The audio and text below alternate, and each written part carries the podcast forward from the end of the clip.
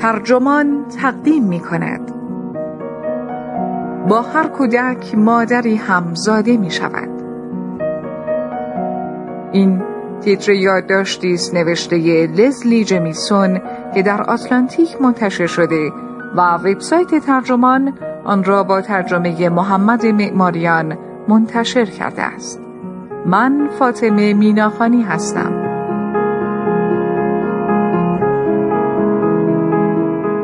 لزلی جمیسون جستارنویس مشهور آمریکایی وقتی پس از سالها انتظار باردار شد برای کارهایی که باید انجام دهد برنامه ریزی دقیقی کرد اما وقتی جلوتر رفت فهمید آن شناختی که تا به حال از خودش داشته است دارد کمرنگ و کمرنگتر می شود و شخصیت تازهی جای او را می گیرد. همراه با جنینی که در شکم او بزرگ می شد یک مادر نیز از میان جان او در حال متولد شدن بود جمیسون در این جستار با نصری حسی پرشور و شگفتانگیز این فراگند را روایت می کند.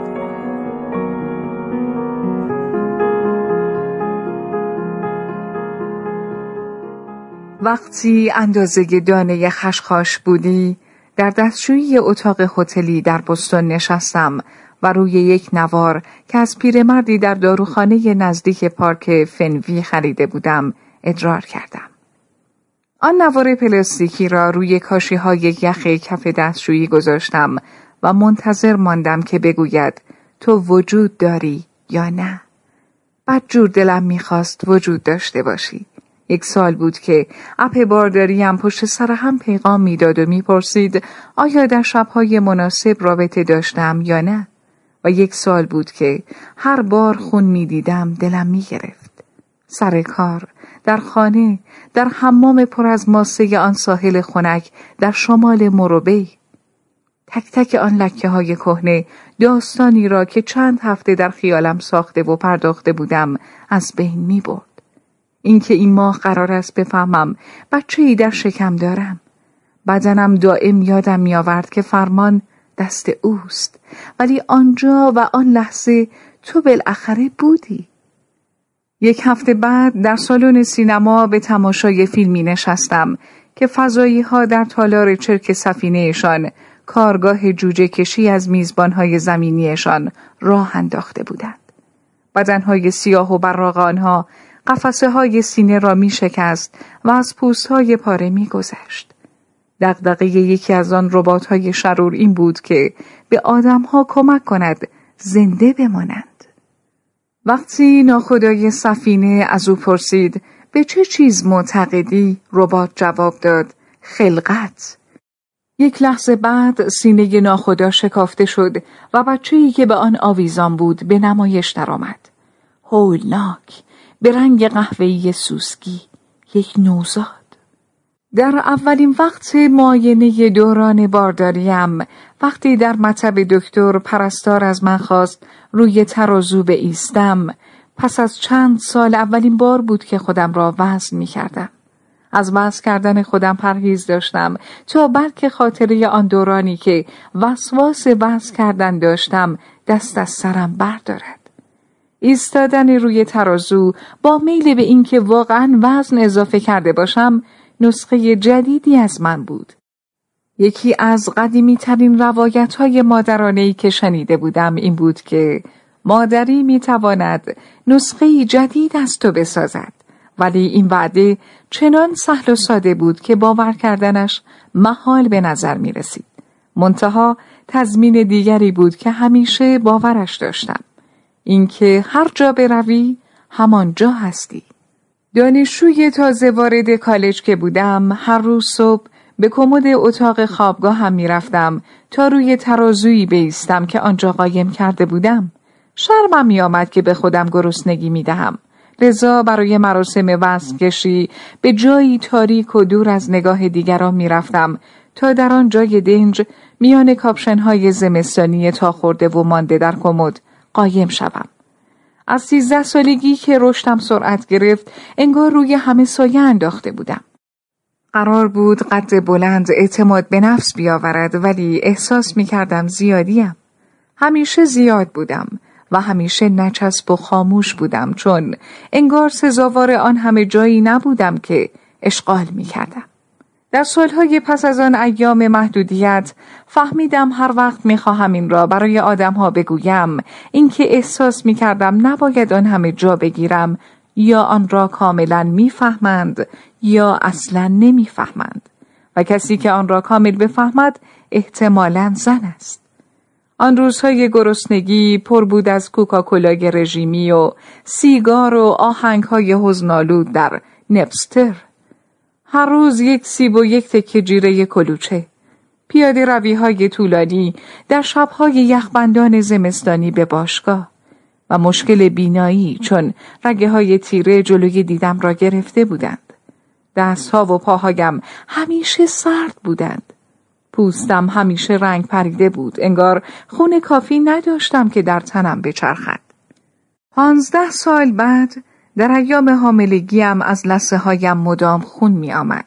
به گمانم از یک دکتر شنیدم که علتش این است که بدنم خون بیشتری حدود دو کیلوگرم بیشتر به گردش در می آورد تا نیازهای آن تن و اندامهای ریزه میزه دوم داخل بدنم را برآورده کند. به خاطر همین خون اضافه ورم کرده بودم. گرمم می‌شد. رگهایم شاه های بیقرار خونرسانی بودند که آن شربت سرخ داغ پرشان کرده بود و سیلابی از ضرورت در آنها جریان داشت. وقتی حدوداً اندازه عدس بودی مجله مرا برای مأموریتی به زاگرب فرستاد. هواپیمایمان که روی گرینلند بود یک پاکت گنده بیسکویت Cheez-Its خوردم و در این فکر بودم که این هفته قرار است مغزت شکل بگیرد یا قلبت در ذهنم قلبی از جنس Cheez-Its رسم کردم که درون من درون تو میتپد آن سه ماهه اول عموما به حیرت و وحشت گذشت متحیر از اینکه یک مخلوق کوچولو درون من شکل می گرفت. حراسان که مبادا کاری کنم که لغ بشوی یا از جایت بیفتی. اگر میمردی و من نمیفهمیدم چه می‌شد؟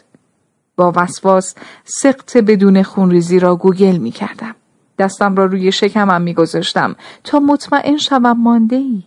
برای من دستگلی از سلول ها بودی یک مشت ماسه نرم که داشت تبدیل به چیزی می‌شد. وقتی فهمیدم قرار است دختر باشی گریه کردم. انگار تصویری مات بودی که ناگهان شفاف شد. زمیر تو بدنی بود که حول تو شکل می گرفت. من بدنی بودم که حول تو شکل می گرفت. وقتی به مادرم گفتم با هواپیما به کرواسی می روم از من خواست به ماندن در خانه فکر کنم. گفت سخت نگیر ولی این را هم گفت که وقتی بزرگترین برادرم را پنج ماه باردار بود طول یک خلیج را در باری شنا می کرد و یک پیرمرد نگران ایتالیایی تمام راه با قایق پارویی دنبالش می آمد. در هواپیما به مقصد زاگرب نوزادی در ردیف جلویی زیر گریه زد و بعد نوزادی در ردیف پشت سرم. می‌خواستم برایت بگویم می‌دانم این زج زنها هم قبیله های تو اند. می‌خواستم برایت بگویم دنیا سرشار قصه هاست. مردانی با عرقچین های دست بافته روی سرشان که پروازمان را یک ساعت عقب انداختند چون حاضر نبودند کنار هیچ زنی بنشینند.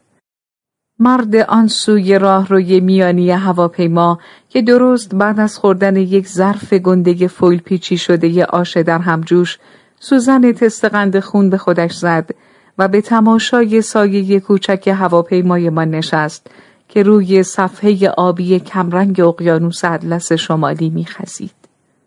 چه رویایی در سر داشت؟ به سوی کدام محبوب می شتافت؟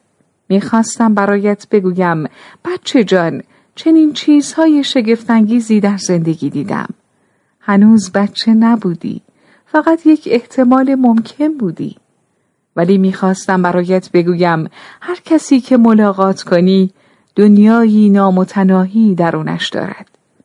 این یکی از آن چند وعده ای بود که با خیال راحت و وجدان آرام می توانستم به تو بدهم. جشنهای خیالیم ترکیبی از فهرست های غذای رستوران بود که به دقت با حس نومیدی اشبا می شد. ماکارونی و سس پنیر خالی نه. ماکارونی و سس پنیر اضافه. کیک شکلاتی که کاکائوی داخلش آب شده و بستنی در قالب ناکش روان باشد. آن محدودیت ها مرا خیال پرداز کرده بود. به امکان یک زندگی دیگر فکر کردم که در آن کاری نکنم جز خوردن. نمی‌خواستم عادی بخورم. می‌خواستم مدام بخورم. تمام کردن غذا هولناک بود انگار که باید میپذیرفتم واقعا ارضا نشدم در آن ایام دهانم را با گرما و دود و شیرینی بیقند پر می کردم. قهوه سیاه، سیگار، آدام سنعنایی. چنان نومیدانه میله به خوردن و بلعیدن داشتم که شرمسار می شدم. میل داشتن هم یک جور اشغال جا بود. ولی زیاد میل داشتن شرماور بود. مثل زیاد بودن من یا مثل خواستن مردی که مرا نمی‌خواست که مایه خجالتم می‌شد. وقتی به چیزی اشتیاق داری اگر خودت را از آن محروم کنی کمتر خجالت می‌کشی. به همین خاطر به وضع میل بدون کامیابی عادت کردم. به جایی رسیدم که گرسنگی را به خوردن و تمنای حماسی را به عاشقی هر روزه ترجیح می‌دادم. ولی سالها بعد در ایام بارداری شبه آن دختر استخوانی مثل ماری که پوست میاندازد از من جدا شد. سراغ مافین های شکلاتی با ابعادی بی سابقه رفتم. در کافه نزدیک آپارتمانم چربی یک کروسان بادامی را از روی انگشت هایم لیس می زدم و می شنیدم که یک مهماندار به همکارش می گفت اون دختره رو می‌شناسی که برونو باهاش قرار میذاشت؟ همکارش نگاهی به موبایلش انداخت و گفت می‌دونم حامله است ولی داره چی می‌خوره؟ می‌خواد یه گاو رو یک جا ببلعه؟ پنج یا شش ماه طول کشید تا اثر بارداری در من ظاهر شد. قبل از آن آدم ها می‌گفتند اصلا حامله به نظر نمیای. البته قصدشان تعریف بود. بدن زن را می ستایند اگر در حد و مرزش بماند. اگر حتی بزرگ شدن مشروع و موجهش هم نادیدنی بماند. وقتی اندازه زغال لخته بودی در زاگرب هر جا که می‌رفتم مشغول خوردن بودم. توت فرنگی های ریزه میزه را مشت مشت از بازار کش می‌رفتم. بعد در هتلم تکه های گنده کیک شکلاتی سفارش می‌دادم. بعد شکلات های اسنیکرز را میبلعیدم چون گرسنه تر از آن بودم که منتظر کیک بمانم. دستهایم همیشه چسبناک بود. احساس می‌کردم یک حیوان شکارچیم. گرسنگیم با آن قلم رویی که قبلا ساکنش بودم فرق داشت. از وقتی که قد لیمو بودی تا وقتی که اندازه آواکادو شدی هرچه خیار شورگیرم آمد خوردم چون عاشق مزه نمکینش بودم و حس گاز زدنش بین دندانهایم. بستنی آب شده را مستقیما از کاسه سر می کشیدم. ولی این بار چیزی را تمنا می کردم که جایش خالی نبود. تمنایم تعلق داشت به چیزی ریشه خود واژه تمنا به بارداری برمیگردد. لغتنامه ای در سال 1899 این کلمه را چنین تعریف می کند. یکی از میل های عجیب و اغلب حوثگونه ای که زنان باردار تجربه می کند. وقتی اندازه انبه بودی برای سخنرانی به لویویل رفتم و بعد از آنکه طبق معمول هر روز یک کاسه بزرگ آش جوی دو سر خوردم باز چنان گرسنه شدم که گفتم باید تا یک اغذیه فروشی پیاده بروم بلکه میام وعده ای بخورم و در حین پیاده روی چنان گرسنه شدم که یک جایی ایستادم تا خوراکی بخرم یک تکه ساندویچ اسفناج و پنیر یونانی که روغنش مثل جزیره های کنار هم روی بسته کاغذیش لکه انداخته بود و می درخشید. وقتی به میان وعده رسیدم چنان گرسنه بودم که توان تصمیم گیری نداشتم. نیمرو با بیسکویت یا سوسیس پنیری یا چندین پنکیک لیمویی که رویش پودر قند پاشیدند. خب همهشان را برداشتم. اجازه داشتم هرچه می‌خواهم بخورم انگار که یک پیشگویی محقق شده بود خوردن همه آن فهرست غذاهای خیالی که در هفته سالگی با وسواس نوشته بودم. الان که برای خاطر کس دیگری میخوردم کاملا اجازهش را داشتم. هیچ وقت اینطور که برای خاطر تو خورده ام نخورده بودم.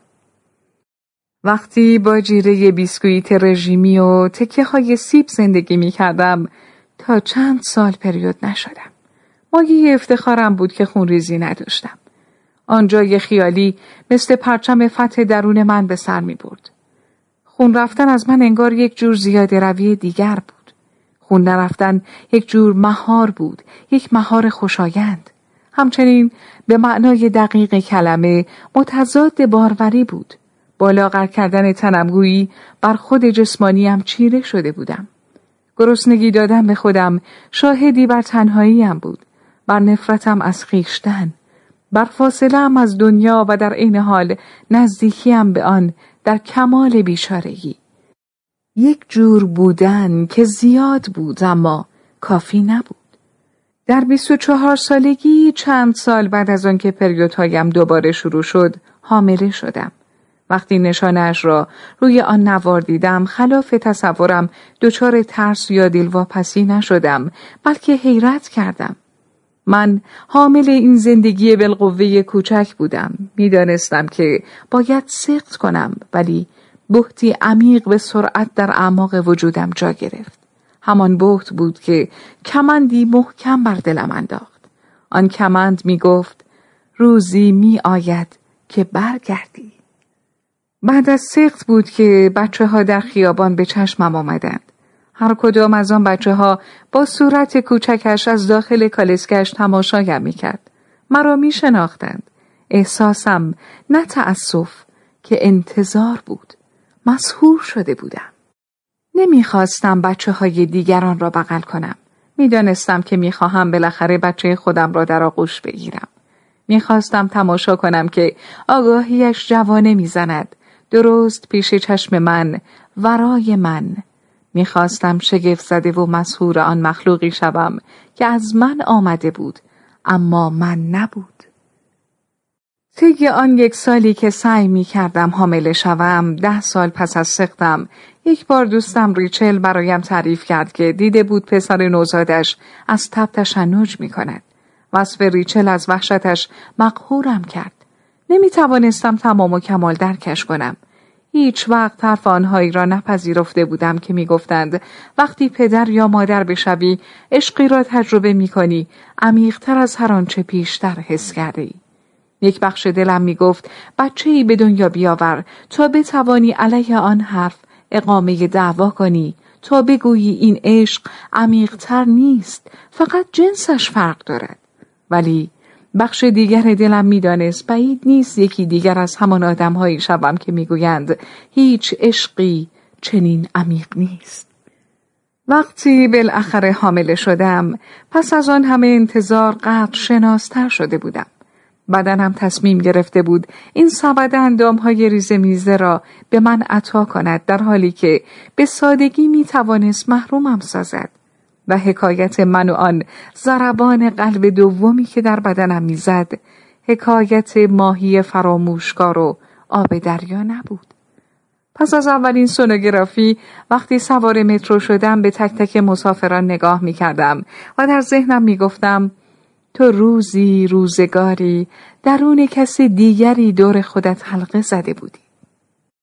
وقتی اندازه شلغم شدی و بعد گریف فروت و بعد گل کلم می‌خواستم مساله وجود تو را از جنس لذت بسازم. رگبارهای تابستانی و قهقهه صدای زنانی که مشغول گفتگویی بی پایانند.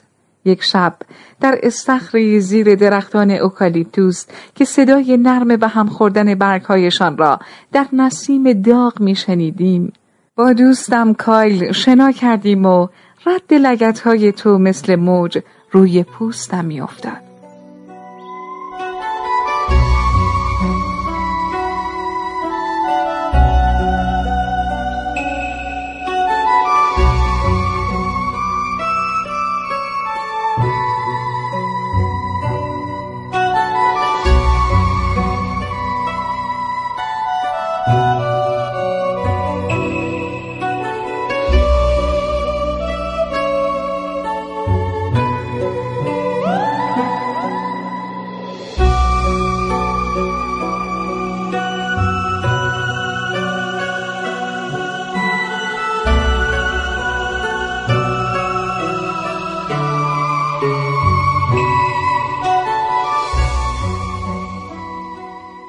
همراه کالین با ماشین به یک خانه قدیمی زوار در رفته بالای تپه مشرف بر یک دفتر پست رفتیم که شاخه های درختان اطرافش تق تق به پنجره هایش می‌زد.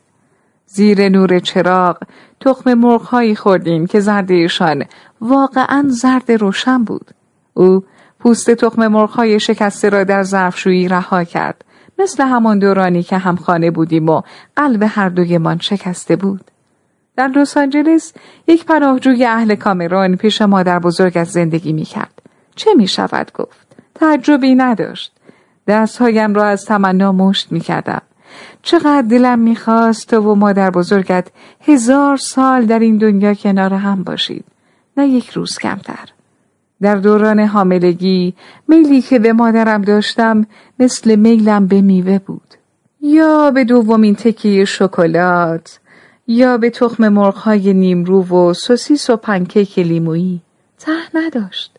برایم تعریف کرد که هنوز یادش هست وقتی دکترش به او گفت من قرار است دختر باشم به برفهایی خیره شد که روی شاخه های درخت پشت پنجره مطب نشسته بود. انگار که تمام تمنایش روی آن شاخه ها جمع شده بود. بی نهایت زیبا و در عین حال کاملا عادی. می‌خواستم محبت آمیزترین تکه های عشقم به پدرت را نصارت کنم. تابستانی که تو را حامله بودم ایامی که روی آن تخت سفید بزرگ دراز میکشیدم تا به ناله قطارها گوش بدهم و به صدای قطره های باران که در جوی کنار خانه میریختند و تصور کنم به سقف آبی رنگ آن مغازه هاتداگ فروشی آن سوی خیابان می‌خورند. در یک مغازه کوچک کنار جاده همبرگر میخوردیم و در دریاچه کریم هیل شنا می‌کردیم. که چیزی نمانده بود نوجوانهای غریق نجات بیرونمان بیاندازند چون عضو باشگاهشان نبودیم. ما هم البته سزاوار آن آب آبی پررنگ نبودیم یا آن ساحلهای پردرخت یا آن شناورهای چوبی که نور خورشید بر آنها می پاشید. صد البته رنجش های هم پیش می آمد که در گوش هم زمزمه می کردیم. یا شبهایی که جر و بحث داشتیم. ولی می خواهم ما را آنجا تصور کنی. صدای شوخی های من، در هم تنیدن خنده های من. می خواهم بدانی که با گوشت نیمپز آبدار و نور دم غروب ساخته شدی. وقتی بالاخره برای معالجه پیش پزشک رفتم نیم نگاهی به تشخیصش انداختم که روی یکی از فرمهای پزشکی هم نوشته بود اختلال تقصیه. هیجانی ناگهانی و سیال به جانم افتاد. آنچه حس می کردم احساس نابسندگی و نابجایی انگار بالاخره یک نام رسمی پیدا کرده بود. انگار کلمات بالاخره یک ظرف ملموس دوران علامتهای ناملموس رنج ساخته بودند. احساس کردم قوام یافتم. آن قوام پزشکی که مشکلم را تشخیص داد علاقه به این قوام نداشت. وقتی از تنهاییم برایش حرف زدم که لابود اولین دانشجویی هم نبودم که این حرفها را می‌زد گفت باشه ولی گرسنگی دادن به خودت چطور می‌خواد این مشکل رو حل کنه حرفش حق بود ولی تلاش من برای حل مشکل نبود برای بیانش بود یا حتی تشدیدش اما این تکانه های خودشکن را چطور می‌توان به زبان بازیگران معقول و خردمند ترجمه کرد من نتوانسته بودم اختلالم را با عقل موجه توجیه کنم مثل اینکه نتوانم برای غیبتم در مدرسه نامه ای از والدینم بیاورم. به مدت پانزده سال پس از آن قرار مدام دنبال آن نامه می گشتم. مدام سعی می کردم خودم را برای دکتر توضیح بدهم یا با فهرست کردن علل اختلالم شرم و خجالتم را از بین ببرم. تنهاییم، افسردگیم، میلم به کنترل همه این دلایل درست بودند ولی هیچ کدام کافی نبود. هیچگاه کاری را فقط به یک دلیل نمی کنیم. اولین بار که درباره اختلالم نوشتم شش سال پس از آن بود که سراغ کمک پزشک رفتم. فکر می کردم اگر آن را در قاب خودخواهی و غرور و تناسایی بگذارم با همین خداگاهی می توانم خودم را تبرئه کنم. انگار آنقدر دست به دامن مریم مقدس شوی که گناهانت بخشیده شوند. هنوز فکر می کردم آن اختلال گناهی است که باید بخشیده شود. وقتی اولین تلاش عجولانم را به یک کارگاه نویسندگی فرستادم در جریان بحث ها یک دانشجوی تحصیلات تکمیلی دیگر دستش را بالا آورد و پرسید آیا صداقت بیش از حد هم داریم؟ آن آقا گفت برایم خیلی سخت است که راوی این جستار را بپسندم. طرز بیانش برایم جالب بود. راوی این جستار. انگار که زن راوی غریبه است که می توانیم پشت سرش حرف بزنیم. آن کارگاه اولین کلاس ادبیات غیر داستانی من بود و با قواعد جانشینی آشنا نبودم. همه ما وانمود می کردیم در حال نقد زندگی همدیگر نیستیم. بعد از کلاس همان آقایی که برایش سخت بود راوی مرا بپسندد مرا برای نوشیدنی دعوت کرد. در ذهنم گفتم برو به جهنم. ولی حرفی که از دهانم درآمد این بود. عالیه. هرچه کمتر مرا بپسندی بیشتر میخواهمد. با حامله شدن گویا بالاخره توانستم به جای راوی این جستار دختر بیماری که وسواس دردش را دارد و سخت می شود پسندیدش یک نسخه با شکوهتر از خودم را بنشانم. زنی که مشغول تخریب تنش نبود بلکه از بدنش استفاده می کرد تا بدن دیگری بسازد که قرار بود مراقبش باشد. یک صدای درونی لجوج هم داشتم که کماکان معتقد بود اختلال تغذیم حول من میچرخید. حول آنکه خودم را تراش بدهم تا به شکل آن نرده بلند درآیم. اکنون حاملگی وعده یک محور جدید را می‌داد. تو! غریبه ها در خیابان دائم به من لبخند می‌زدند. در مرکز مامایی و بیماری های زنانی که من می‌روم همین که یک بیمار حامله شود باید به طبقه دوم صعود کند. دیگر به بخش های معصوم بیماری های زنان در طبقه همکف نمی رفتم. در عوض باید از راه پله محوطه روباز میانی ساختمان به بالا می خزیدم تا سونوگرافی شوم و ویتامین های بارداری بگیرم. یعنی آزمایش های سوزاک و نسخه های کنترل بارداری را پشت سر گذاشته بودم. انگار که در یک بازی ویدیویی به مرحله بعد رفتم یا بلیتی به سوی زندگی پس از مرگ به چنگ آوردم. وقتی اندازه نارگیل بودی از پله های مترو که بالا می رفتم نفس نفس می زدم طوری که صدایش به گوش می رسید. شکمم یک ساک نه کیلویی بود که همه جا دنبالم می بردم.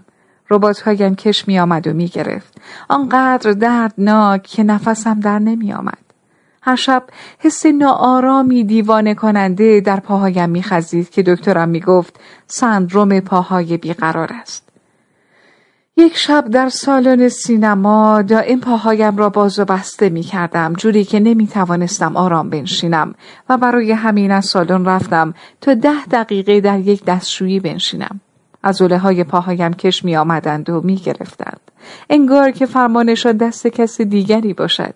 انگاران موجود کوچولوی درون من از همان وقت زمام امور را به دست گرفته بود. در میانه یک سرماخوردگی که سه ماه طول کشید مادرم مرا سرزنش کرد که چرا شتاب و سرعت زندگیم را کم نمی کنم. گفت می‌دونم نمی‌خوای برنامه ها تو به هم بزنی ولی یک وقتی می‌رسه که دیگه چاره ای نداری. درد زایمان می‌رسه و برنامه ها تو به هم میریزن. از همین بیش از هر چیز می ترسیدم. به هم ریختن. بیش از هر چیز هم حوث همین را داشتم.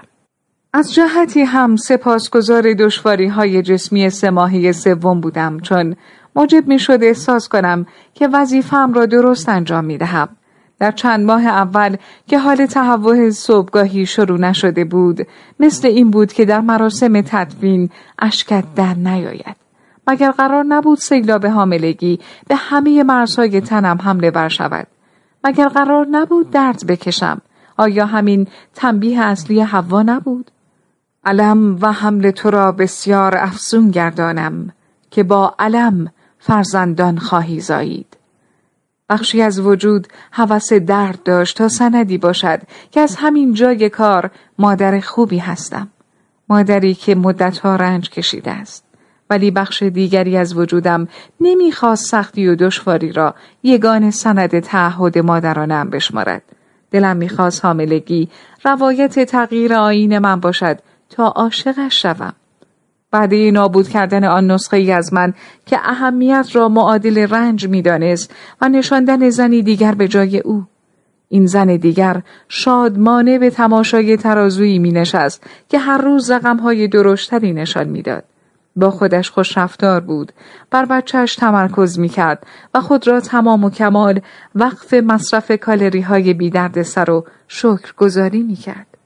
ولی چنان که افتد و شاید ندانی حاملگی بیش از آن که مایه رهاییم از خیشتنهای سابقم شود ظرفی بود که آن نسخه های قبلی مرا یک جا در خود نگه می داشت. نشد که از شر شبه هایم رها شوم. برای آدم هایی که می گفتند اصلا حامله به نظر نمیای راحت پشت چشم نازک می کردم. اما اعتراف به اینکه از شنیدنش احساس غرور می کنم سختتر شده بود. وقتی دکترم مرا سرزنش کرد که ظرف یک ماه دو کیلو دویست به جای یک کیلو هشتصد اضافه وزن کردم راحت بود که بگویم چرند می بافد. اما اعتراف به اینکه آن لحظه واقعا مرا شرمسار کرد سختتر شده بود. سختتر شده بود اعتراف به وجود آن ای در ذهنم که مخفیانه هیجان زده می‌شد وقتی دکترم با نگرانی از کم وزنی من حرف می‌زد. اتش داشتم که این غرور را پشت سر بگذارم. نگران بودم که مانع رشدت شود که این هم اصاره یک ترس عمیقتر بود. ترس از آنکه رابطه خراب من با تنم ارسیه نفرین شده ای باشد که برای تو باقی می‌گذارم. وقتی اندازه آناناس بودی یک برنامه زایمان نوشتم. تکلیف کلاس زایمانم بود. اما نقش پیشگویی هم داشت. گفتن داستان یک تولد پیش از وقوعش. مربی کلاس زایمان فاتحانه به یک لگن خاصره از جنس پلاستیک اشاره کرد. آن خانم گفت آدما فکر می‌کنن جای کافی برای رد شدن سر بچه نیست ولی واقعا یک عالم جا هست. به آن لگن خاصره چپ چپ نگاه کردم. آنقدرها هم جا نداشت. به یک معنا مسیر زندگیمان به سمت آن درد بود. مسئله هم فقط رنج نبود بلکه معرفت بود. تا وقتی آن درد را از سر نگذرانده ای محال از درکش کنی. همان ابهام مرا مخور کرد. با علم فرزندان خواهی زایید. آن درد تنبیه خوردن سیب بود. تنبیه آن که می‌خواست بداند. اکنون خود این درد به معرفت تبدیل شده است. چیزی نمانده تا یکی از آن آدمهایی شوم که در زندگی نامش قصه زایمان دارد. فقط نمی‌دانستم که آن قصه چه خواهد بود. صد البته می‌دانستم که تضمینی برای زایمان طبیعی در کار نیست. هر کسی ممکن است سزارین کند. این هم بر همه چیز سایه میانداخت. چیزی بود که نمی‌خواستی پیش بیاید. آن فشار دادن زاییدن بود که زایمان را واقعی می کرد. فشار مساوی زایمان. این معادله تلویحی در ذهنم جا گرفته بود. هنگام نوشتن برنامه زایمانم فخیمترین ادبیاتم را به ساعت طلایی اختصاص دادم. ساعت طلایی یا همان اولین ساعت پس از تولد هنگامی که تن تازه تو کنار تن من آرام می‌گیرد. از خود این عبارت هم صدای زنگ ناقوس می آمد. گفته بودن که اگر می خواهم این ساعت طلایی را داشته باشم باید اصرار کنم. در برنامه هم نوشتم که تماس فوری و بیوقفه پوست به پوست می خواهم تا اولین شیردهی تمام شود. مثل این بود که تلس می نوشته باشم. تو را به دنیا می آورم. چسبیده به پوست من خواهی زیست. غذا خواهی خورد. وقتی بزرگتر از طالبی ولی کوچکتر از هندوانه بودی سال جدید کولاک بپا کرد. سه هفته قبل از تاریخ زایمانم بود. دکترم نگران بود که خیلی کوچک هستی. برای همین قراری گذاشت تا اندازت بگیرد. از میان توده های برف آرام آرام رفتم تا به دفترش در منحتم برسم. بازوانم را دور جهان قنداق شده شکمم روی کاپشنی که زیپش بسته نمی‌شد پیچیده بودم و می‌گفتم مال منه مال منه مال منه. طوفان یخبندان پیرامونم حس مالکیتم را تشدید می‌کرد. چقدر بدوی.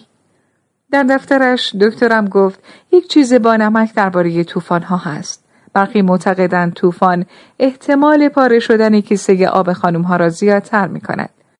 ماجرا به افت فشار جوی ربط داشت. به نظرم از آن حرفهایی می آمد که یک قابله در یک انبار علوفه زیر آسمان پر از ابر در گوش قابله دیگر می گوید.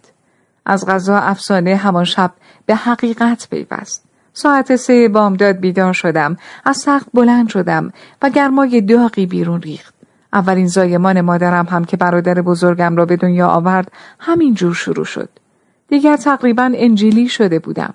مسئله مادر، مسئله دخترش باشد. چه تقارن خوشایندی. مربی کلاس زایمانم توصیه کرده بود که اگر کیسه آب نیمه شب پاره شد دوباره بخوابم چون به استراحت نیاز دارم. من دوباره نخوابیدم. حتی آن نسخه ای از من که بخواهد دوباره بخوابد در مخیلم نمی گنجید. به علاوه انگار هنوز ترشح داشتم. روی دستشوی فرنگی نشستم. لپتاپ را روی پاهایم گذاشتم و در همان حال که مشغول ویراستاری جستاری درباره خشم زنانه بودم حس می کردم مایه آمینیوتیک دارد از من می رود. وقتی آن جستار را برای دبیر مجله فرستادم انتهایش اضافه کردم پی نوشت وقت زایمانم است. عصر فردا که تاکسی گرفتیم تا به بیمارستان برویم در گستره پرشکوه بزرگراه مجاور آبراه ایست ریور با لنگرگاه ها و زمین های بسکتبال و آسمان خراش های اطرافش که روی آب سایه انداخته بودند بدنم هر چند دقیقه یک بار از درد گره می‌خورد. معنای درد این بود که بدنم می‌دانست برای آوردنت به اینجا باید چه کند. شکر گذار بودم که بدنم می‌دانست چون ذهنم که از همه جا بی خبر بود. ذهنم اکنون بنده متواضع بدنم شده بود و با خامترین و صادقانه ترین کلماتش التماس می کرد. لطفا این کار را بکن. این را می خواهم. بیش از هر چیز که تا کنون خواستم. بعد از رسیدن به بیمارستان درد زایمانم از غروب تا آخر شب طول کشید. نمایشگری که بالای تختم بود دو خط را نشان می‌داد. انقباسهایم و ضربان قلب تو. دکترم داشت نگران می‌شد چون وقتی خط اول اوج می گرفت خط دوم پایین می آمد. نباید اینطور می شد. دکترم گفت که ضربان قلب تو مرتب به روند قبلیش برمیگردد. ولی نباید میگذاشتیم که پایین بیاید. باید بین 110 و 160 میماند. رو به نمودار زربانت. خواهش می‌کردم. پایین نیا پایین نیا. گوش به زنگ چشم به نمایشگر دوخته بودم. انگار ایمان داشتم که با نیروی اراده محض می‌توانم زربان قلبت را بالای خط خطر نگه دارم. ایمان به قدرت اراده هم یکی دیگر از آن شبه های آشنا بود. یکی از انجیل های ایام گرسنگیم. وقتی زربان قلبت تثبیت شد گویی با هم کار می‌کردیم. تو و من. انگار که صدای هشدارم را شنیدی. انگار که اصرار و سرسختیم را حس کردی که بهتر است مثل زمین محکم زیر پایت آرام و قرار داشته باشی. انقباس های عضلاتم بسیار شدیدتر از آن شبهای پس از سختم بود که ماهیچه هایم می گرفت که داغ می شدم و به خودم می تابیدم. ولی درد زایمان حقیقتا همانی بود که همه توصیف کرده بودند. توصیف ناپذیر. کسی برایم گفته بود که تصور کنم روی یک ساحل ماسهی دراز کشیدم و هر انقباز مثل موجی از درد است که بدنم را می پوشاند و میان موجها باید هر قدر می شود گرمای نور خورشید را جذب کنم. ولی در اتاق زایمان هیچ چیز شباهتی به موجها یا ماسه یا خورشید نداشت. تقاضای بیهسی نخایی کردم. یعنی یک بالگرد که جان مرا کلدن از آن ساحل برهاند. از وقتی که گفتم بیهسی نخایی می‌خواهم تا وقتی به من تزریق شد دقیقا ده هزار دقیقه طول کشید. اوایل بارداریم پدرت برایم گفت که همسر اولش مصمم بود زایمان طبیعی داشته باشد. بعد گفت در مورد تو تصور می‌کنم اینجوریه که هر چی دارو داریم به هم بدید. اوقاتم تلخ شد ولی بحث نکردم. داستان زن مصمم به زایمان طبیعی به مراتب با شکوهتر از داستان زنی است که همان ابتدای کار همه داروها را میطلبد. به همان منوال که داستان زن باردار با شکوهتر از داستان زنی است که به خودش گرسنگی می‌دهد اصرار بر داشتن کنترل زیاد تن را از اندازه یا ناخوشی معمولش محروم کردن به نظر حقیر یا خودخواهانه یا بزدلانه می آمد. حوالی ساعت دوی بامداد حدوداً 24 ساعت بعد از آنکه کیسه آبم پاره شد و پس از چند ساعت گیجی شیرین بیهسی نخایی پرستاری که نمی شناختم وارد اتاق شد. گفت چه خبر؟ انگار مشکل ضربان قلب جنین داری؟ لحنش جوری بود که گویی متهمم می کرد. انگار که من اطلاعاتی داشتم و مخفی کرده بودم. گفتم مشکل ضربان قلبش چیه؟ خیال می کردم تو و من توانسته بودیم ضربان را بالا بیاوریم ولی به نمایشگر که نگاه کردم کمتر از صد و ده بود و پایین تر می آمد. پرستار دیگری آمد. پرسید کمک نمی‌خواین؟ و پرستار اول گفت قطعا کمک می‌خوایم. این همه کمک، این همه دست مددکار، برای چی؟ می‌خواستم بپرسم ولی نمی‌خواستم حواسشان از کاری که دستانشان باید می‌کرد پرت شود. پرستارهای بیشتری آمدند. گفتند باید ضربان قلب تو را دقیق تر اندازه بگیرند. یک میله باریک وارد بدنم کردند. مرا به این پهلو چرخاندند و بعد به آن پهلو. دوباره میله را وارد بدنم کردند. از من خواستند چهار دست و پا شوم. پرستار اول گفت پیداش نمی کنیم. لحنش مستر بود و می‌خواستم بپرسم اونجا نیست یا شما نمیشنویدش؟ دنیا فقط یک سوال داشت و آن هم همین بود. بعد خانم دکترم وارد اتاق شد. گفت چیزی را می‌بیند که دوست نداشتند ببیند. گفت ضربان قلب بچت داره افت می‌کنه و بالا نمیاد. بعد از آن همه چیز به سرعت رخ داد. ده نفر داخل اتاق شاید پانزده نفر چند نفرشان من را روی برانکارد میگذاشتند چون اثر بیهسی نخایی پاهایم را فلج کرده بود. پدرت دستم را گرفت. صدایی گفت رسید به شست و خورده ای. صدای بعدی گفت پنجاه و خورده ای. می‌دانستم حرف قلبت را می‌زنند. بعد من را روی برانکارد در راه رو حل می‌دادند. دوان دوان. یک پرستار هم یک کلاه جراحی روی سر دکترم گذاشت که میدوید. در اتاق عمل مردی شکمم را نشکن گرفت و پرسید آیا حس می کنم؟ گفتم که بله. به نظر دلخور آمد. گفت باید ادامه بدهند و شکمم را پاره کنند. چیز دیگری به سرم اضافه کرد و دفعه بعد که نشکن گرفت چیزی حس نکردم. دکترم گفت که فشار را حس می کنم ولی درد را نه. پرده ای آبی کشیده بودند که همه چیز آن طرف پرده رخ می‌داد. همون جا که ما بقیه بدنم بود. پدرت روی یک صندلی کنار تخت جراحی نشست. نگران بود و لباس آبی جراحی به تن داشت. صورتش را تماشا می کردم. انگار آینه ای بود که سرنوشتت را در آن بخوانم. فقط وقتی صدای دکتر را شنیدم که گفت سلام خانم خوشگله فهمیدم شکمم را باز کردند و تو را آنجا پیدا کردند.